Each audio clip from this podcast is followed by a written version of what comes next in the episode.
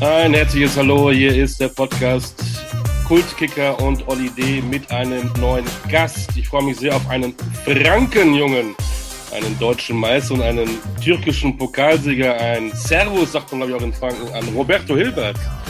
Servus, hallo. Hallo Roberto, wie geht's dir denn? Mir geht's hervorragend, danke für die Nachfrage. Ähm, bevor wir mal durch deine Vita fliegen, ähm, du bist ja bei Greuther Fürth aktiv müssen wir natürlich über die erste Mannschaft mal kurz reden, die ja leider abgestiegen sind, aber unheimlich an Sympathien gewonnen haben. Da wurde ja gefeiert, da gab es ja tolle Kommentare, obwohl man abgestiegen ist. Ähm, wie hast du das so erlebt in den letzten Wochen? Ja, ich glaube, ich habe das, also nicht nur glaube, sondern ich habe das die ganze Saison erlebt, dass äh, die Profis ähm, in Führung von Stefan Leitl ähm, und André Mijatovic eine herausragende Arbeit geleistet haben in der Saison. Ja, dass wir natürlich ähm, ja, um den Abstieg kämpfen werden in der Saison, glaube ich, war allen klar. Aber die Jungs äh, und die Mannschaft hat das, äh, den vierten Weg klar einen Stempel aufgedrückt in der Bundesliga. Ja, wir sind unseren Weg gegangen. Und der Verein ist äh, dementsprechend auch entspannt geblieben die ganze Saison über, was uns äh, in der Saison auch einfach ausgezeichnet hat, welche Führung wir auch einfach im Verein haben und ähm, welchen Weg wir einfach auch gehen wollen. Und ich glaube, das war, glaube ich, das, was die Menschen auch einfach beeindruckt hat. Und dazu kommt, dass wir sicherlich äh, sehr oft der Underdog waren, aber nie unser Spiel hergegeben haben und äh, versucht haben, ja, den vierten Weg letztendlich auch in der Bundesliga zu machen. Kannst du den in zwei, drei Sätzen beschreiben, diesen vierter Weg? Ja, erstmal äh, bescheiden bleiben. So, ähm, ähm, das ist das eine, aber einfach auch diese, diese, diesen Ausbildungsgedanken, diesen Entwicklungsgedanken, ja, dieses Erlebnis Bundesliga mitnehmen. Ja, klar, hätte sich jeder gefreut in Fürth, wenn wir die Bundesliga gehalten hätten, keine Frage. Aber wir sind einfach unserer Linie treu geblieben und äh, das zieht sich durchs NLZ. Und ich glaube, da können wir auch äh, mit breiter Brust und mit erhobenen Hauptes äh, letztendlich in die Zukunft schauen und, und, und diesen Weg positiv weitergestalten. Man sieht das ja nicht nur immer in der Tabelle, sondern auch in anderen Dingen. Zum Beispiel, im, ich habe geschaut, im letzten Kader der U21-Nationalmannschaft waren tatsächlich äh, drei Fürther Jungs dabei, ne? mit äh, Simon Aster, Maximilian Bauer und Jamie Leveling. Das ist genau, ja auch ein Zeichen dafür, dass es ja richtig funktioniert bei euch. Ja, nun nicht zu vergessen, David Raum, der uns im Sommer dann verlassen hat, ist als Vierter Europameister geworden in, mit der U21. Ja, und das ist, das ist ja das, was, was für uns letztendlich spricht, diese, diese Entwicklung, diese Ausbildung und die Jungs dann äh, ja, so zu entwickeln in der Jugend im NLZ, dass sie dann den Sprung in den Profikader schaffen können.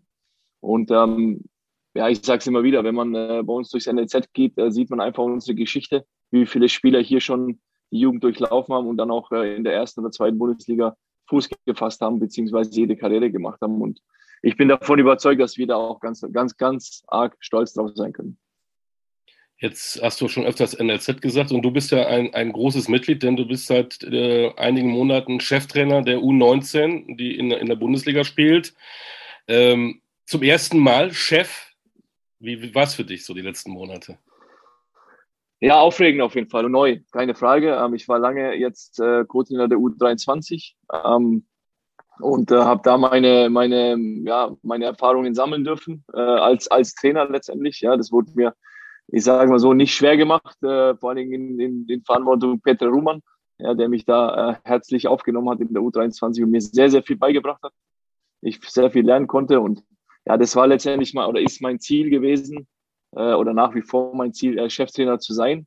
Äh, ich möchte in diese Verantwortung, ich möchte eine Mannschaft führen, ich möchte eine Mannschaft besser machen und entwickeln und ähm, natürlich darüber hinaus dann auch äh, ergebnistechnisch erfolgreich sein. Ähm, und das ist letztendlich mein Weg, den ich mir, den ich mir äh, genommen habe, den ich möchte. Ähm, und irgendwann in naher Zukunft, irgendwann dann auch ähm, ja, im großen Stadion wieder an der Seitenlinie zu stehen. Da kommen wir gleich noch zu. Wir bleiben kurz bei dem Nachwuchs. Man sagt ja immer, es ist so eine Generation, die vielleicht nicht so gallig ist, diese Einstellung nicht mehr hat, nicht mehr so den Willen zeigt. Wie, wie, wie siehst du das jeden Tag, wenn du mit denen arbeitest? Ja, sowohl als auch. Ich glaube, das ist äh, nicht nur ja, eine, eine Generationssache. Ich glaube, das ist dann auch immer so eine Typsache. Ähm, ich möchte auch da nicht jeden über den Kamm scheren, weil sie sind nicht alle so, äh, wie man sie vielleicht auch heute darstellt. Aber ich glaube schon, dass es gewisse Unterschiede gibt, äh, jetzt, wenn ich es vergleiche zu meiner Zeit, ja, dass da der Weg äh, vielleicht auch ein Tick steiniger war in einer gewissen Form. Äh, vielleicht hat uns einfach auch das geprägt, vielleicht hat uns das auch äh, diesen, diesen Tick Ehrgeiz mehr gegeben. Ähm, ja, ich denke auch, dass, dass generell die Gesellschaft einfach ähm, ja, großzügiger und vielleicht auch etwas äh, wohlbesonnener aufwächst und vielleicht die Jungs da äh, so einen Tick mehr äh, angetrieben werden müssen. Ähm, es wird auch darüber diskutiert, dass man Jungs, die wirklich individuell unwahrscheinlich stark sind, nicht so in die Schablone spielen muss. Die müssen auch mal einfach auch auf dem Platz mal vielleicht ein bisschen äh, kreativer sein, ein bisschen verrückt sein. Äh, siehst du das genauso? F äh, forderst du und förderst du die dann in ihren Stärken oder machst du auch lieber die Schablone drum, dass irgendwie alle miteinander funktionieren müssen? Ja, ich glaube, sowohl als auch funktionieren müssen sie. Klar, natürlich, äh, ja, man hat ja immer so ähm, gewisse Grund, Grund, Grunddinge seines Spiels. Ja, es geht dann gegen den Ball, mit dem Ball. Ja, gegen den Ball müssen sie alle funktionieren, weil wenn einer nicht funktioniert, dann äh, äh, kassiert man vielleicht ein Tor. Ähm, aber ich glaube, dass man, klar müssen sie irgendwo miteinander funktionieren, weil es ist am Ende des Tages eine Mannschaft. Äh, aber ich glaube, ähm, das ist eine individuelle Sache. Man muss da auch als Trainer ein Gefühl für entwickeln welchen Spieler lasse ich ein bisschen mehr Kreativ, Kreativität äh, oder freien Lauf. Äh, ein anderer braucht das vielleicht auch gar nicht. So, ja, ich glaube, das muss man einfach dann individuell gestalten. Ähm, ich bin ein großer Freund davon, die Jungs auch so hingehend, äh, ja, dann auch zu entwickeln, vielleicht auch ein Stück weit ein bisschen zu erziehen, dass sie einfach auch auf dem Platz mal machen. Also nicht immer nur dieses Schema F. Ähm, der Trainer hat das so und so gesagt und jetzt machen wir es. Ähm, weil Fußball ist so komplex, äh, dass man nicht immer alles äh, vorhersagen kann oder planen kann. Also sie dürfen auch Fehler machen und brauchen keine Angst vor Unbedingt. Fehlern haben.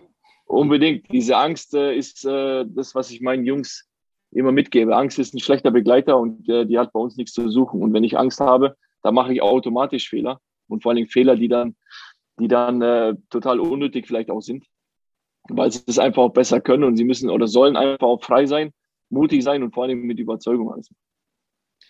Wie warst du denn ähm, als Kind, als Jugendlicher im Training? Warst du trainingsfaul? Hast du Bock auf Training gehabt oder ging es dir irgendwie gegen den Strich oder mal so, mal so? Ich hätte am, ich hätte am liebsten 24-7 Fußball gespielt.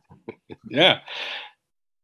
Auch draußen vor der Wand vom Garagentor warst du immer draußen nonstop, dabei? Nonstop, nonstop. Das einzige Hindernis war Schule, in Anführungsstrichen. Ja, das war mal die Zeit, wo ich nicht einen Ball am Fuß hatte, aber ansonsten äh, nonstop Fußball. Ähm, war das sofort dein erster Sportfußball schon als kleiner Junge? Du bist, glaube ich, mit sechs schon äh, zum, zum, nach Forchheim gegangen. Ähm, oder hattest du vorher mal was anderes ausprobiert? Oder war sofort Null, klar? Nur Fußball. Was war denn dein erstes Vorbild, dein erster, dein erster Lieblingsclub?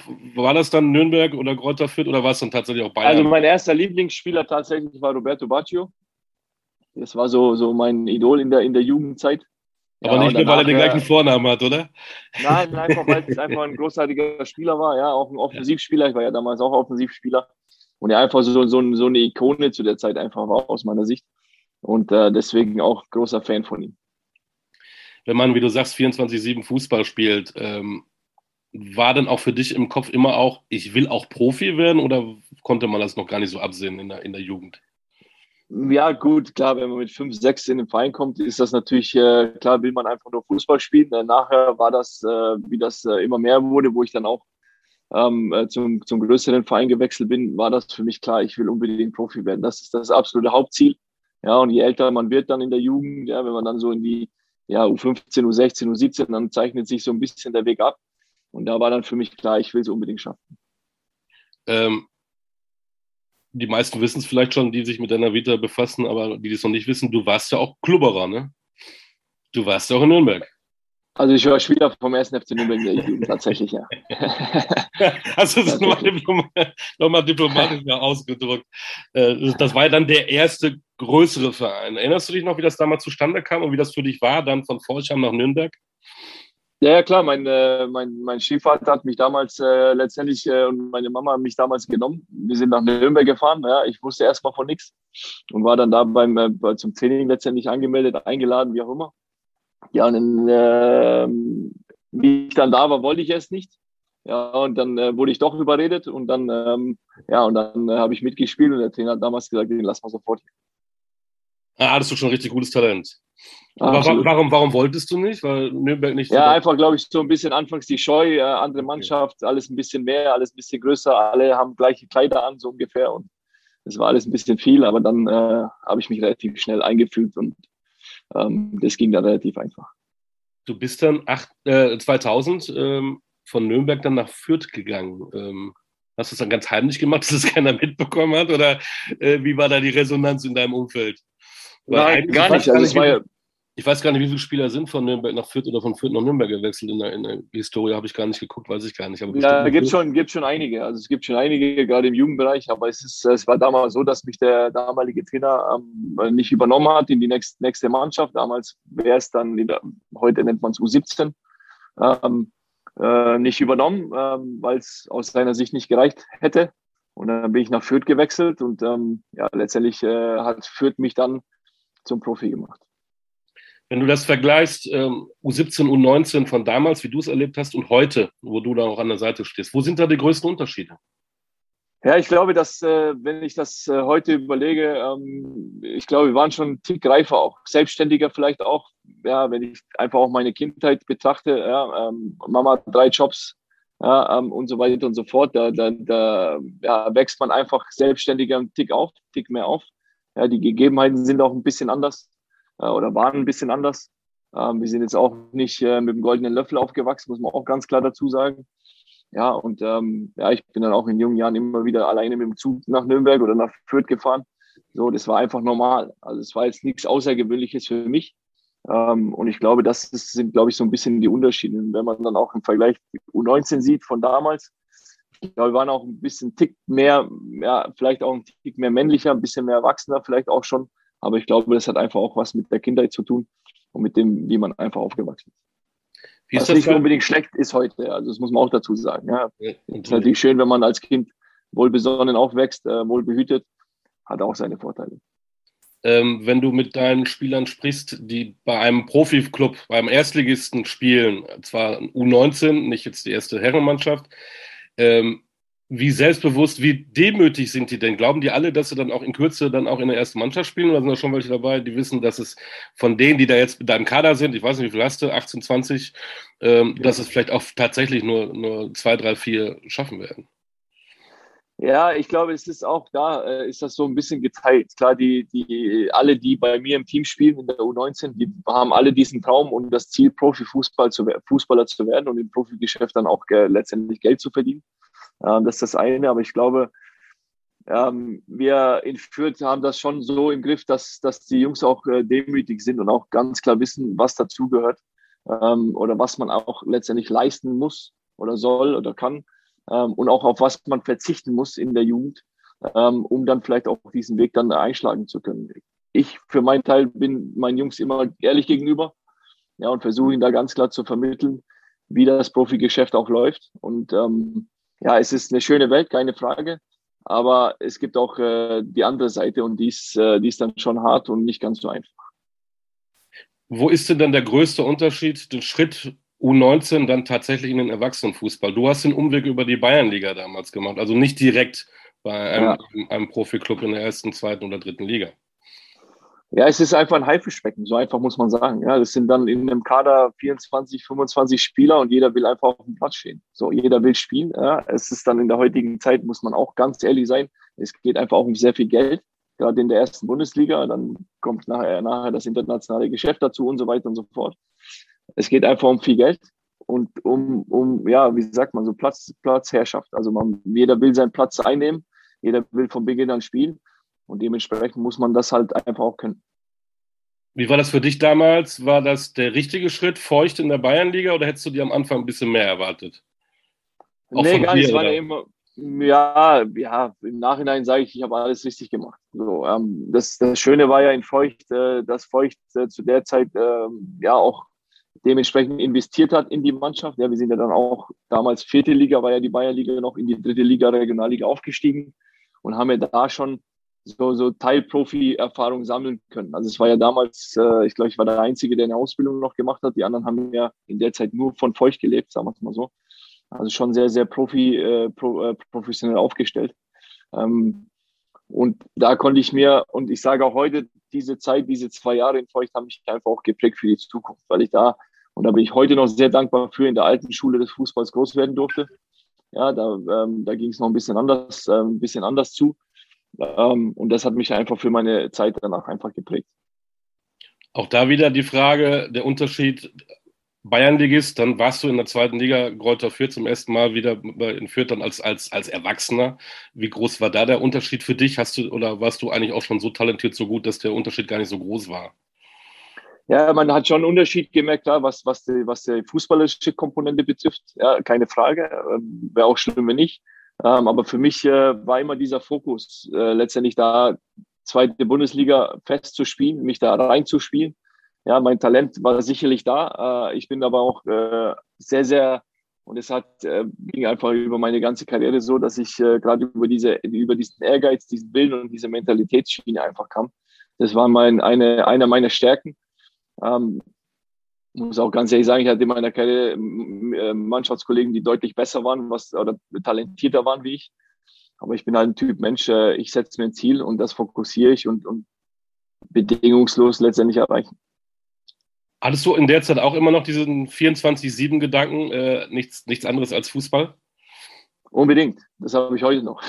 Wobei jetzt habe ich Familie. Äh, die kommen, dürfen natürlich auch nicht zu kurz kommen. Aber ja, Fußball ist einfach ja, ein großer Teil meines Lebens.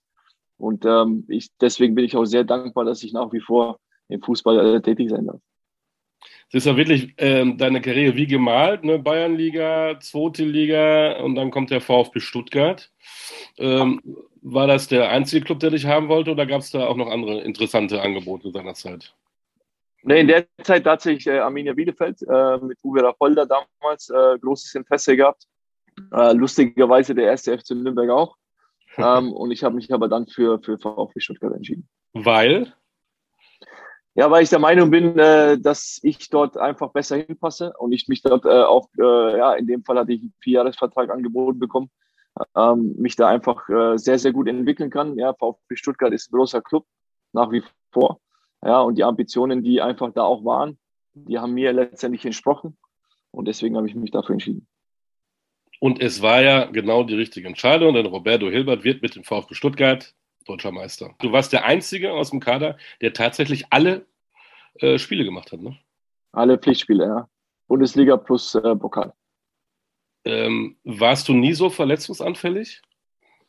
Nee, toi, toi, toi. Also ich hatte äh, hinten raus dann in Leverkusen, äh, so äh, habe ich das ein bisschen nachgeholt, eine Saison. ähm, ja, aber es ist, ja, ich war einfach, ja, ich bin, war auch nicht so derjenige, der dann, äh, der dann lang äh, rumlamentiert hat oder rumgejammert hat. Ähm, wenn mal was war, dann war das vom Kopf her, okay, jetzt ist so, Verletzung auskurieren lassen, äh, Reha etc. und weiter geht's. Aber damals äh, jedes Spiel auf, auf dem Platz, da waren Spieler Hildebrand Mera, Fernando Mera, Taski, Babbel, Del Pier, ich habe es mal aufgeschrieben hier, Artu Boca, ja. Andi Berg, Silvio Meister, Hitz, Hitzelsberger, der junge Sami Kedira, vorne Gomez, Kakao, Thomasson, das sind schon, äh, das sind schon Knallernamen gewesen. Das war auch. Absolut, ja. Äh, da hast du dich gut wohlgefühlt. Wie habt ihr denn, erinnerst du dich noch an die Meisterfeier? Oder erinnert man sich da gar nicht mehr, weil nach zwei Bier ist ja sowieso nee, nee, ja, es wird ja auch immer gefühlt jedes Jahr wiederholt. Ähm, man kriegt die Erinnerung schon immer wieder ja. zurück. Ja, ich glaube, dass, äh, dass das Schöne an der ganzen Geschichte ist, dass ja absolut wirklich keiner, inklusive uns, damit gerechnet hat, dass wir deutscher Meister werden. So, und wenn man dann einfach auch die, vor allen Dingen äh, den Start der Saison und dann so die, ja, so die Endphase äh, der Saison äh, sieht, ähm, war ja, wenn man die ersten fünf Spiele sieht, ich glaube, da haben wir, weiß nicht, sechs Punkte gehabt oder sieben Punkte, glaube ich, weiß nicht mehr genau, wo du im ersten Spiel gegen Nürnberg lustigerweise wieder direkt 3-0 irgendwie auf die Nuss kriegst. Ähm, da war ja schon äh, gefühlt wieder Untergangsstimmung. Und ähm, dann ähm, haust du in den letzten zehn Spielen, ähm, haust du eine Siegesserie raus ähm, vom Allerfeinsten und stehst dann am letzten Spieltag gegen Cottbus fährst ins Stadion und weißt, wenn du heute gewinnst, wirst du deutscher Meister. So, und ähm, ja, dann gewinnt man das Spiel und denkt, man ist erstmal so ein bisschen in der verkehrten Welt angekommen. Und ähm, so ein paar Tage später realisiert man, dass man wirklich deutscher Meister wurde. Ähm, was war denn dann das Geheimnis? War es der Meistertrainer Armin Fee? War es diese Mischung mit diesen, auch international, mit Del Pierre Meira und, und, und, und Co.? Äh, war die eine Einheit oder was war das große Geheimnis damals? Ja, ich glaube, das war das äh, große Geheimnis, dass wir mit Armin Fehr einfach einen Trainer hatten, äh, der natürlich sich selber auch beweisen wollte, ja, auch selber da auch äh, eine gute Mischung einfach an Spielern zusammengestellt hat in der, in der, in der, in der, in der Planung des Kaders. Und äh, ich glaube, dass wir dahingehend einfach eine gute Mischung hatten, weil wir mit Markus Babbel, mit Heiko Gerber, äh, mit Silvio Meissner, ähm, ja, ähm, top erfahrene Leute am Start hatten, ja, mit dem überragenden Kapitän Fernando Mela, der natürlich portugiesischer Nationalspieler und so weiter und so fort. Und natürlich mit für diesen zweite Generation junge Wilde. Ja, Gomez, Kedira, Taski, Beck, Gentner, ähm, wie sie alle heißen, inklusive mir als externen jungen Wilden, sagen wir es mal so. Ähm, ja, hungrig unbedingt äh, wollen und ähm, mit diesen, ich sage mal so Mittelalter-Spielern, ja, Hitzesberger, da Silva, der noch da am Start war und so weiter und so fort, ähm, hat man einfach eine sehr, sehr gute Mischung und einfach auch von den Charakteren eine gute Mischung äh, reingebracht. Ja, und dann, mit, wie es halt einfach dann auch so ist, wenn man dann mal in Fahrt ist, ja, dann gelingen auch Dinge, die vielleicht nicht immer gelingen. Ja, und dann haut man äh, Hitze in der, im letzten Spiel so ein Ding aus 20 Metern aus der Luft äh, in, in Giebel. Ja, und das sind einfach so Dinge, die uns dann über die Saison hinweg begleitet haben. Fußball ist schnelllebig. Habt ihr denn noch ähm, Kontakt mit dieser Meistermannschaft? Gibt es da noch mal ab und zu ein Treffen oder hast du da auch Freunde gewonnen, mit denen du dich immer noch austauscht? Ja, ja, unbedingt. Also ich bin mit, mit einigen immer noch äh, sehr eng im Kontakt, ja, ob das jetzt Fernando ist, Mario ist, äh, Serda ist, ähm, Andy Beck hin und wieder und so weiter und so fort ja, ähm, sind wir immer noch immer mal wieder in Kontakt mit Thomas Hitzesberger, äh, auch mal wieder Kontakt gehabt und so weiter. Äh, es war tatsächlich ein Jubiläumstreffen, da war ich aber leider nicht dabei, weil ich äh, selber arbeiten durfte. ähm, und äh, das geht natürlich dann in dem Fall vor. Aber ja, man ist natürlich klar, man verliert sie nicht aus den Augen. Ja, man sieht ja, der eine oder andere findet sich dann auch wieder im Fußball wieder und dann sieht, trifft man sich und sieht man sich auf dem Platz oder im Stadion oder wie auch immer. Ähm, ich glaube, dass das schon sehr verbindet auf jeden Fall. Äh, wenn du da vier Jahre gespielt hast und, und deutscher Meister geworden bist, ähm, springen wir wieder ganz kurz in die Aktualität. Wie siehst du den VfB in dieser Saison? Mir machen die ja eigentlich so viel Freude. Ich finde, dieses Konzept ist, die haben auch so ein, ein vierter Weg mit so, mit so jungen, hochtalentierten äh, Spielern, aber leider spielen sie doch gegen den Abstieg, äh, was ich sehr, sehr schade finde. Ähm, wie verfolgst du das heute? Ja, ich glaube, es ist so die letzten Jahre einfach, dass der VfB diesen Weg geht ähm, aber irgendwie nie so wirklich auf den grünen Zweig kommt, dass man wirklich mal ähm, konstant dann auch in der Bundesliga ähm, ja, erfolgreicher spielt, sage ich jetzt mal so. Also erfolgreich heißt, man nicht mit dem Abstieg äh, was zu tun hat oder, oder, oder.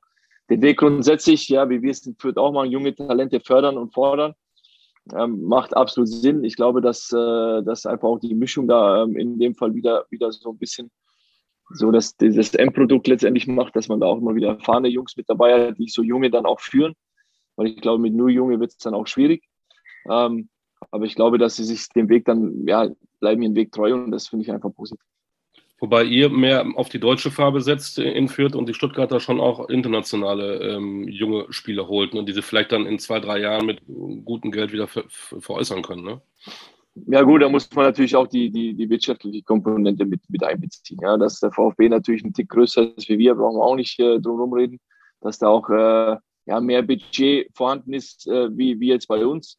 Ja, aber das ist, das ist dann auch okay.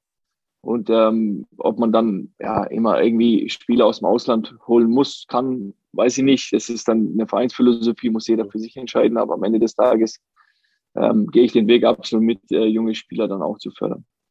Aber ich glaube, ich, ich, glaub, ich brauche jetzt nicht fragen, ob sie jetzt in der Liga bleiben oder nicht. Du wirst wahrscheinlich sagen, weil du auch ein VfB-Herz irgendwo hast, dass sie, dass sie es noch schaffen, oder? Ich hoffe es natürlich, ne? Klar, es ist für die Region einfach schön, wenn, wenn der VfB in der Bundesliga bleibt. Und ich glaube auch, dass jeder gerne nach Stuttgart fährt, um da zu spielen, weil es einfach eine gute Atmosphäre ist, ein schönes Stadion ist und immer wieder äh, interessant ist, einfach auch gegen VfB zu spielen. Äh, nach vier Jahren hast du aber dann den VfB verlassen. Ähm, warum? Ja, es war dann auch hinten raus, äh, ja, war es dann einfach so, dass, dass das ein oder andere äh, ja, dann auch vorgefallen ist in einer gewissen Form. Ähm, nicht negativ, also ich habe den Verein immer positiv in, in, Erinnerung. Ja, und es war dann einfach nach vier Jahren für mich dann äh, ja, der Weg frei, letztendlich neu ist, mich neu zu orientieren und dann auch äh, den Weg woanders hinzugehen. Ich hätte damals auch in der Bundesliga bleiben können, dann kam das Angebot aus Istanbul. Ja, und es war dann für mich einfach auch spannend, dann im Ausland äh, ja, Fuß zu fassen, ins Ausland einfach auch diese, nicht nur die fußballerische Erfahrung, einfach auch die Persönlichkeitsentwicklung und Erfahrung zu machen. Und ja, das Istanbul äh, ist auch ganz, ganz tief in meinem Herzen drin, ja, nach den drei Jahren. Ähm, und es war einfach für mich grundsätzlich eine Erfahrung, die ich nicht, nicht mehr missen möchte.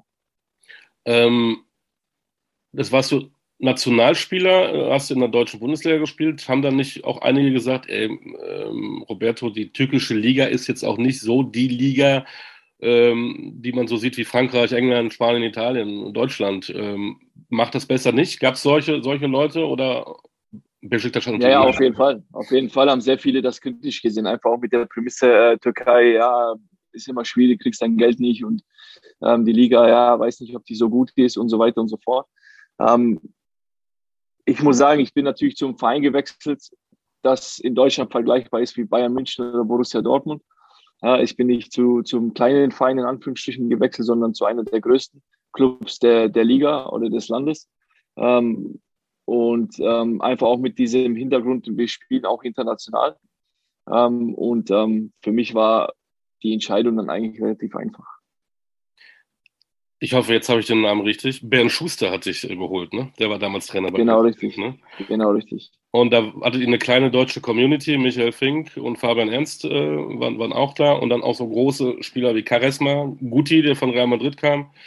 Ähm, und natürlich reichlich Türken. Ähm, wie war denn die Mentalität der, der, der Deutsche mit deinen 24-7-Lust, mit Einstellung, mit Disziplin? Und, und der Türke, der vielleicht so ein bisschen klischeemäßig Larifari äh, unterwegs ist. Äh, war das wirklich so? Ungefähr so kann man es beschreiben. Ungefähr hey. so kann man es beschreiben. Aber ich glaube, die, ja, da, ja, das ist ja, ist ja auch das, was letztendlich uns Deutsche auszeichnet, was in der Türkei auch sehr, sehr beliebt ist, muss man dazu sagen. Ja, diese deutsche Disziplin, diese, ja, diese, diese Struktur und auch diese, dieses äh, nach vorne Vollgas geben. Und ähm, ja, es hat auf jeden Fall sehr viel Spaß gemacht. Ja. Was hat dich am meisten ähm, mitgenommen da? Du warst ja auch drei Jahre, glaube ich, da, ne? Das ist ja schon genau, 81 Spiele gemacht, hast den Pokal gewonnen. Äh, wenn du jetzt an diese Zeit zurückdenkst, was, was fällt dir da so als erstes ein? Ja, generell, ja, die, die, diese, diese, diese Verrücktheit. Ja, dieses, dieses, äh, dieses äh, im positiven Sinne, dieses Fanatische, was einfach die Türken mitbringen. Ja, egal welche Fangruppierung das ist oder Fans von welchem Verein. Ja, ich bin natürlich ein großer Anhänger äh, von, von Besiktas-Fans, äh, weil das einfach, ja, das kann man schwer, schwer erklären, weil das ist so eine Liebe und so, so, so eine Aufopferung für diesen Club. Ähm, egal wo wir waren, es waren immer tausende Fans irgendwie gefühlt dabei, ja, und ähm, ich habe dann auch hier in Deutschland Basketball Besiktas gegen Bayreuth mal geguckt. Ja, da waren irgendwie, ich weiß nicht, wie viele äh, Besiktas-Fans dann da. Und es ist einfach diese, diese Aufopferung für diesen Club ist schon ähm, sehr, sehr ähm, ist spannend. Es ist aber auch sehr aufregend und ist total beeindruckend. Jetzt kennen wir ja ähm, das Derby, der Club gegen Kräuter Fürth. Äh, wie ist es denn, wenn Besiktas gegen Galatasaray spielt? Wenn Besiktas gegen Fenerbahce spielt? Was geht da ab? Ja, da geht ganz viel ab, muss man mal dazu sagen. Also es ist, äh, ja, ich glaube, dass die Türken das auch äh, ja, zelebrieren, sage ich jetzt mal so. Ja, du hast gefühlt nach dem Spieltag vor dem Derby ähm, hast du ja bis zum Spiel äh, in jedem Sportsender, äh, der läuft, hast du ähm, den Countdown laufen. Äh, es laufen die letzten, äh, die Derbys der letzten zehn Jahre hoch und runter. Und die Leute werden letztendlich dementsprechend auch angeheizt. Und ich glaube, das ist, äh, ja, es ist ein Erlebnis, das unglaublich ist. Hast du auch ein bisschen Türkisch gelernt? Ähm, ja, tatsächlich. Also meine Frau ist auch zur Hälfte Türkin. Ähm, und ähm, mit der Schwiegermama spricht man, äh, spricht man dann auch hin und wieder Türkisch. Stark. Also die spricht natürlich auch Deutsch, aber äh, mein Türkisch ist nicht das Beste, muss man dazu sagen. Ähm, aber ich verstehe ja ziemlich alles. Deswegen mit der Grammatik komme ich so von A nach B, das ist in Ordnung. Aber alles andere ist dann. Also ich könnte jetzt keinen Aufsatz schreiben, sagen wir mal so. muss ja auch nicht. Aber was, was, was man mal eben noch nebenbei sagen muss, ich bin auch ein großer Fan der türkischen Küche. Das ist ja auch sensationell. Das ist ja nicht nur der Döner. Absolut. Na? Absolut. Absolut. Kannst du, kannst du türkisch kochen? Nein, um Gottes Willen. Nein, nein, das überlasse ich der Schwiegermama. ähm, nach äh, Istanbul ging es dann nach Leverkusen. Ähm, wieder zurück in die Bundesliga. Hattest du auch wieder verschiedene Angebote oder warum dann der Schritt wieder in die Bundesliga nach, nach Leverkusen? Ähm, ja, also ich hätte auch tatsächlich damals nach in die Premier League wechseln können ähm, ähm, zu oh. zwei Vereinen und ähm, habe mich aber dann entschieden äh, zu, für Bayer Leverkusen. Ähm, ja, großer Verein, gut geführter Club. Ähm, und ja, wir haben Champions League gespielt, vier Jahre in Folge. Also äh, von daher war das nicht so schlimm. Und da war dein Trainer Roger Schmidt, richtig? Also äh, ja, als äh, wie ich kam, war Sami Hüppje, äh, dann ja. Sascha Lewandowski, dann Roger Schmidt und zum Schluss nochmal Taifun Korkut. Der Kollege Schmidt ähm, war in China, hat Erfolg gehabt in Eindhoven und wechselt, ich glaube, so heute ist es, glaube ich, offiziell geworden äh, zu Benfica Lissabon. Was, was macht diesen Trainer aus? Weil äh, viele haben ja gesagt, er war einfach auch zu offensiv oder irgendwie sowas und äh, konnte es dann nicht so umsetzen und hatte dann auch so eine Phase, wo es nicht so gut lief. Aber eigentlich spielte er ja immer sehr attraktiven Fußball. Äh, ja, Roger Schmidt hat uns äh, beigebracht, äh, sehr, sehr äh, offensiv, offensiv verteidigenden Fußball zu spielen. Ja, das war letztendlich seine, seine, sein Markenzeichen.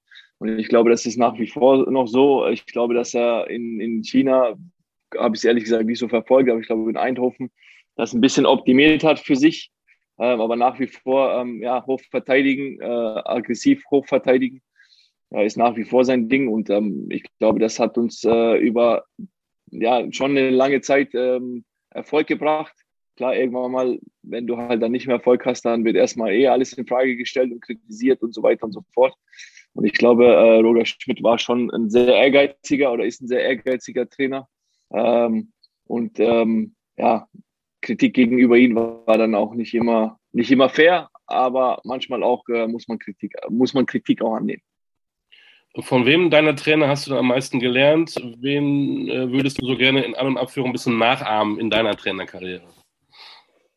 Ähm, ich, also ich bin ganz offen und ehrlich, ich habe von, von allen wirklich sehr, sehr viel mitgenommen. Äh, von dem einen oder anderen äh, bisschen mehr, wie, wie ich es auch heute gut finde als Trainer. Von dem einen oder anderen, äh, dass äh, ja, gewisse Dinge, wo ich sage, das möchte ich so nicht machen. Ja, so sehe ich das anders oder wie auch immer. Aber ich glaube, das ist äh, dieser Lernprozess oder diese auch da wieder so eine Persönlichkeitsentwicklung, glaube ich, kann ich davon wirklich jedem etwas mitnehmen. Ähm, ich bin tatsächlich äh, auch ein großer Freund von, äh, von dem Spiel von Roger Schmidt, ja, weil ich das äh, für meine Begriffe gut finde, ja, dieses nach vorne verteidigen, hochverteidigen. Äh, aber ich versuche äh, das auch als Trainer so für mich zu entwickeln, dass ich da so eine Balance finde, dass man nicht 90 Minuten nonstop attackiert. Äh, du musst es keinen Namen nennen, aber was war denn das Schlimmste, was ein Trainer mal mit dir gemacht hat? Mich auf die Tribüne zu setzen, ohne zu wissen, was es ist. Oh, einfach gesagt, du spielst nicht fertig und du weißt bis heute nicht warum. Nee, nicht, äh, nicht so, so einfach auch nicht. Äh, schon, ähm, ja, ich sag mal so, ähm, mich äh, mit mir so gesprochen, äh, als wäre ich äh, Kapitän und dann nicht mehr berücksichtigt, sagen wir es mal so. Ja, das ist nicht gut. Wir bleiben noch bei einem Trainer und wir bleiben ganz kurz in der Türkei. Stefan Kunz, äh, auch bei Besiktas ähm, Fußballer gewesen, ist Nationaltrainer in der Türkei. Äh, wie hast du das aufgenommen und was glaubst du, was ein, ein deutscher Nationaltrainer dort erreichen kann? Äh, ich habe sehr, sehr positiv aufgenommen, weil ich glaube, ähm, generell, ja, ich kriege es auch noch ein bisschen mit, ähm, dass der türkische Verband ähm, grundsätzlich äh, die Struktur etwas verändert hat und verbessern möchte. Ja, Hamid Altintop ist ja auch äh, jetzt mittlerweile im, im, im, äh, im Verband. Ähm, Rüştü, der, der frühe Torwart-Legende aus der Türkei, ist im Verband tätig und viele andere auch. Ja, man möchte so ein bisschen dieses Zwischenspiel zwischen türkischer Lockerheit, aber auch deutscher äh, Struktur und, und Disziplin reinbringen. Ähm, generell so von Grund auf das neu aufbauen. Und ich glaube, dass Kunst absolut der Richtige ist für, ähm, der, da, der da das verkörpert, der aber auch die türkische Kultur vor allen Dingen kennt, weil er natürlich auch selber da gespielt hat ähm, viele alte Bekannte, wie man auch gesehen hat, bei seiner Ankunft da angetroffen hat. Äh, und ich glaube, dass er da wirklich was reißen kann. Aber, das muss ich auch ganz klar sagen, und das ist so ein bisschen schwierig in der Türkei oder türkische Mentalität, sie brauchen auf jeden Fall Geduld, um das entwickeln zu lassen. Das wollte ich ja gerade fragen. Ähm, wir haben in Deutschland schon kaum Zeit oder geben Trainern kaum Zeit, aber in der Türkei ist es ja noch weniger, glaube ich. Ne? Da genau, wirst du gleich vom Hof gejagt, wenn du mal zwei Spiele verlierst. Ne? So ungefähr. Hast du da eigentlich auch was erlebt, wenn ihr mal verloren habt mit Besiktas, äh, dass du da mal, ich will nicht sagen Angst hattest, aber dass es schon einige kuriose Zwischenfälle gab? Nee, tatsächlich in meiner Zeit gar nicht. Also es war natürlich klar, waren die Zuschauer mal nicht wirklich äh, glücklich über vielleicht die eine oder andere Leistung, keine Frage. Aber ähm, ich muss sagen, ich persönlich hatte nie Probleme. Also ich war immer, es war immer positiv gestimmt. Ja, heute, wenn man auch in verschiedenen Podcasts, äh, was äh, der türkische Fußball betrifft, unterwegs ist, ähm, oder teilnimmt, ja, ähm, höre ich immer das Gleiche. Egal wie, was lief, du hast immer alles gegeben. Und, und ich glaube, und eins, was ich einfach auch ganz am Anfang meiner Türkei-Zeit gelernt habe, ähm, dass die türkischen Fans nie vergessen, positiv wie negativ. Und ähm, das sind so Dinge, so Attribute, die sie bei mir einfach nie vergessen haben und auch nie vergessen werden, dass ich für den Verein und für dieses Team immer alles gegeben habe. Äh, wenn du das tatsächlich auch noch so eng verfolgst, dann ist es ja ziemlich überraschend, dass dieses Jahr wohl kein Istanbuler Verein äh, Meister wird. Ne? Trabzon ist ja, glaube ich, relativ weit vorne. Genau, ja. Aber gut, Trabzon hat es äh, dann irgendwo auch mal wieder verdient. Da ist so der, der, der, der vierte Verein, so sage ich jetzt mal, in diesem Quartett, so was die, die Größe anbetrifft und die Popularität. Ja, ist halt dann so. Dann müssen die anderen sich überlegen, was sie besser machen müssen nächstes Jahr. Und wie siehst du dann dieses ähm, Konstrukt Bajakce hier? Das ist ja, glaube ich, so ein bisschen der Erdogan-Club gewesen. Da hat ja auch mal eine deutsche Mannschaft äh, international gegen gespielt, aber das, die haben ja, glaube ich, gar nicht so viel ähm, so eine Fan-Community wie die anderen Istanbuler Clubs, ne? Nee, weil sie einfach nicht diese Tradition haben wie die anderen. Ja, man will das, äh, so das generelle Konstrukt ist äh, nicht so schlecht. Also man will das schon aufbauen und auch wirklich äh, eine feste Größe werden in der Liga. Ist natürlich immer die Frage, ähm, inwieweit äh, das dann auch äh, gemacht wird. Aber ich glaube, es ist ja generell in der Liga einfach auch mal schön, wenn dann immer wieder Abwechslung ist. Ne? Nicht wie so wie bei uns, dass dann Bayern die letzten zehn Jahre Meister wird, äh, ich glaube, das macht dann die Liga auch ein bisschen aus, dass die anderen mal hinterherhängen, die anderen wieder ein bisschen nachholen und dann aufholen.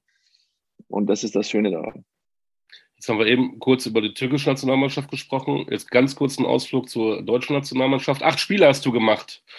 Bist du äh, mit diesen acht Spielen unterm Strich zufrieden? Hätten es mehr sein können? Oder sagst du, es ist alles genauso gut gelaufen, wie es gelaufen ist?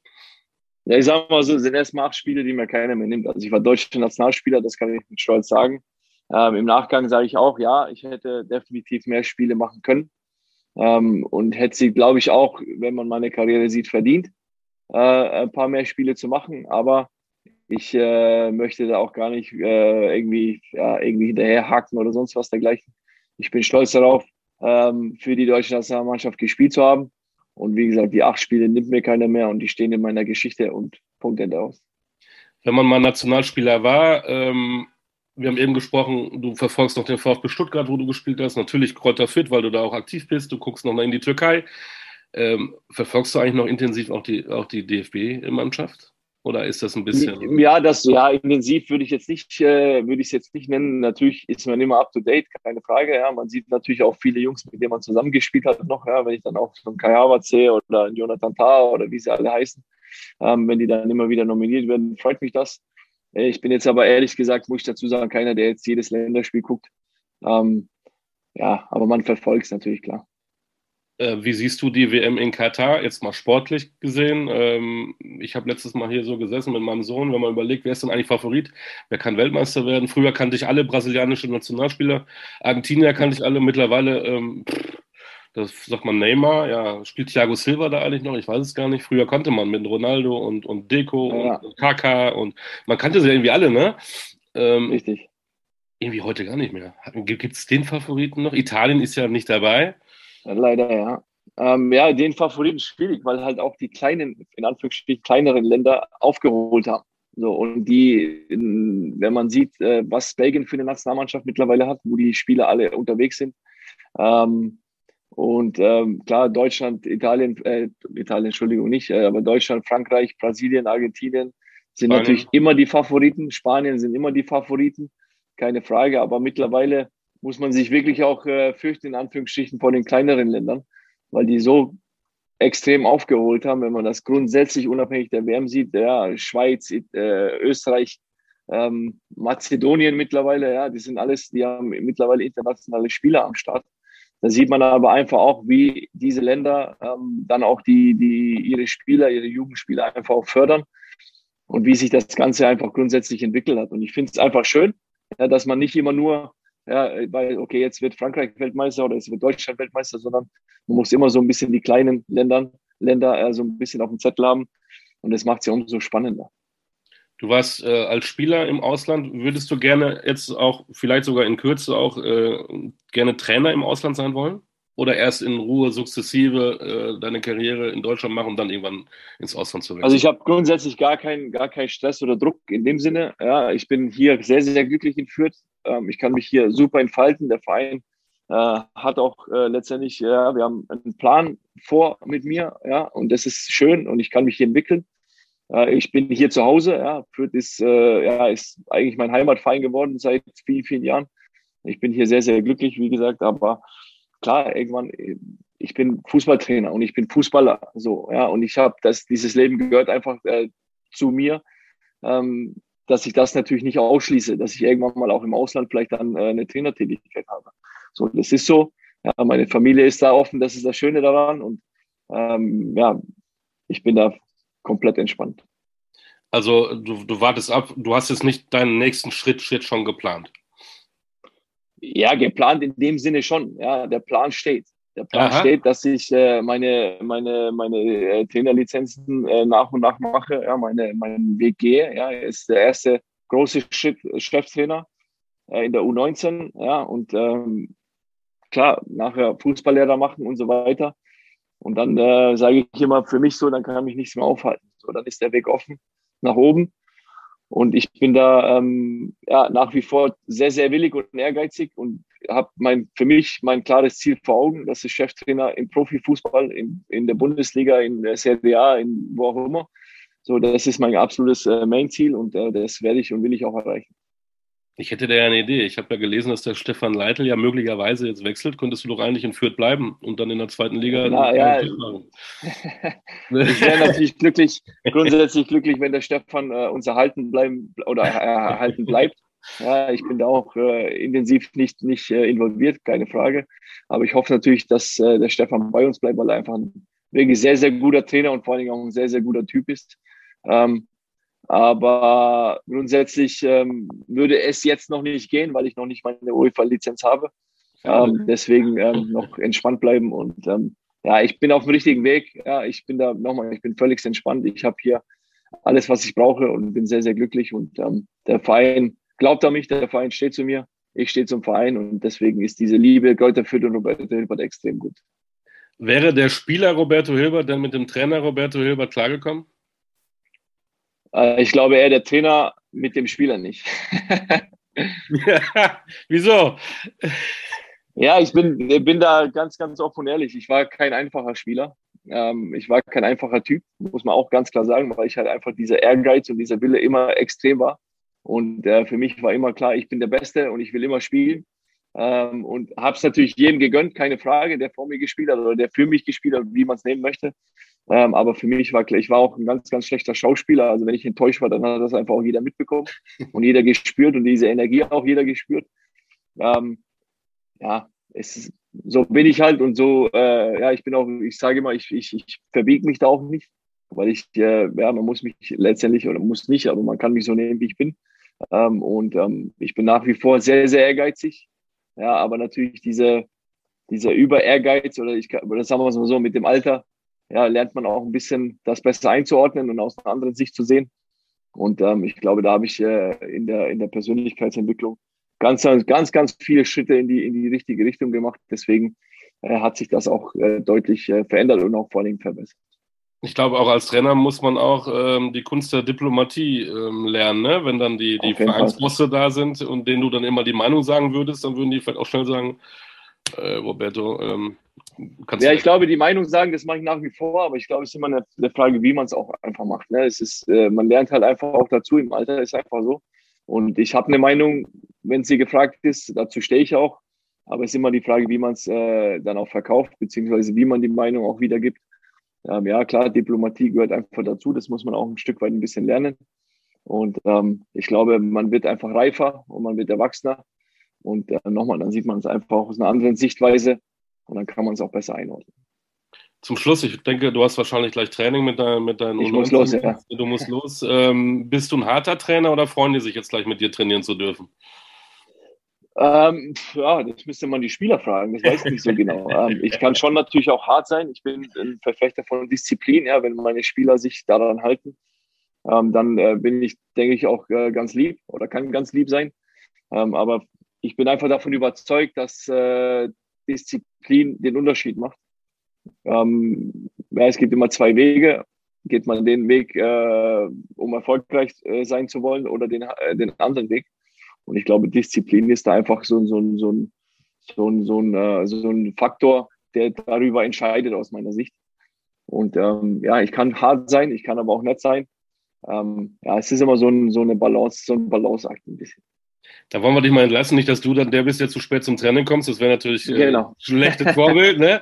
Danke für deine Zeit, äh, viel Erfolg und wenn du dann irgendwann deinen, deinen Profi-Trainerjob hast, egal wo, äh, treffen wir uns wieder und, und quatschen ein bisschen darüber. Genau. Hat mir sehr viel Freude gemacht. Äh, bleib vor allen Dingen aber auch gesund, das ist das Allerwichtigste.